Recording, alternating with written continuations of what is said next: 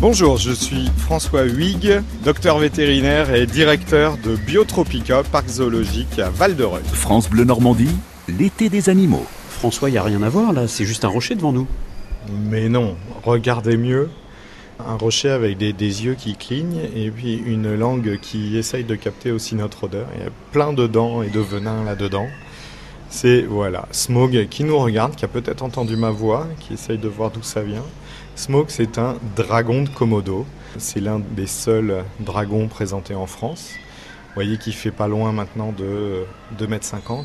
C'est un joli pépère qui a maintenant 7 ans, qui est arrivé l'année dernière, en 2018, à Biotropica, dans un enclos qui a été complètement conçu pour lui, pour son bien-être et son confort. C'est un mâle qui fait maintenant 30-35 kilos, j'imagine. Espèce vraiment, vraiment fabuleuse. Alors, c'est tout ce qu'un dragon est censé avoir, mis à part peut-être le feu, qui vit dans quelques îles de l'arc de la Sonde, hein, en, Indonésie, des toutes petites îles. Il a complètement disparu de toutes les îles alentours. Il y en a euh, à peine quelques euh, milliers sur ces îles, donc perdus au milieu de l'océan. Le dragon de Komodo, c'est vraiment un, pas dire un dinosaure, mais c'est un, il a connu, il a bien connu les dinosaures. Et là où tous ses euh, cousins géants ont disparu partout dans le monde, sur ces petites îles, euh, lui a, survécu. C'est un animal qui est étrange à plein d'égards.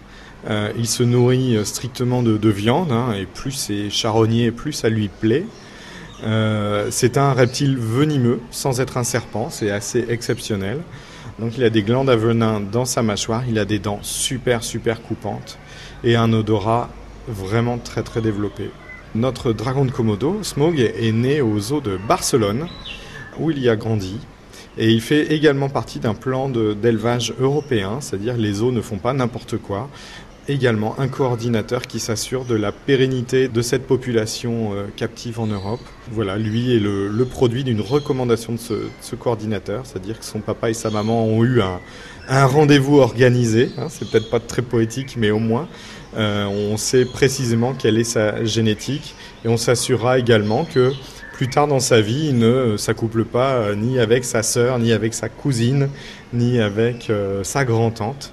Voilà, toujours à se dire, nos populations captives sont bien gérées, de façon à ce que si par malheur une catastrophe dans la nature met un terme à la population sauvage, eh bien on aura toujours notre rôle et nos responsabilités à jouer, à relâcher des animaux issus de cheptels sains gardés en captivité.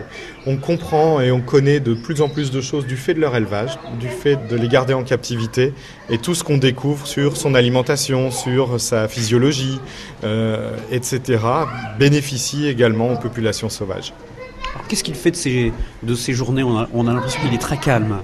Il euh, farfouille dans son environnement, il creuse, il se baigne, il grimpe euh, sur ses branches, euh, sur ses rochers.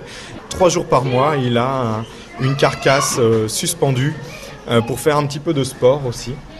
Pour pouvoir euh, se muscler et euh, se dépenser en mangeant sa, sa carcasse.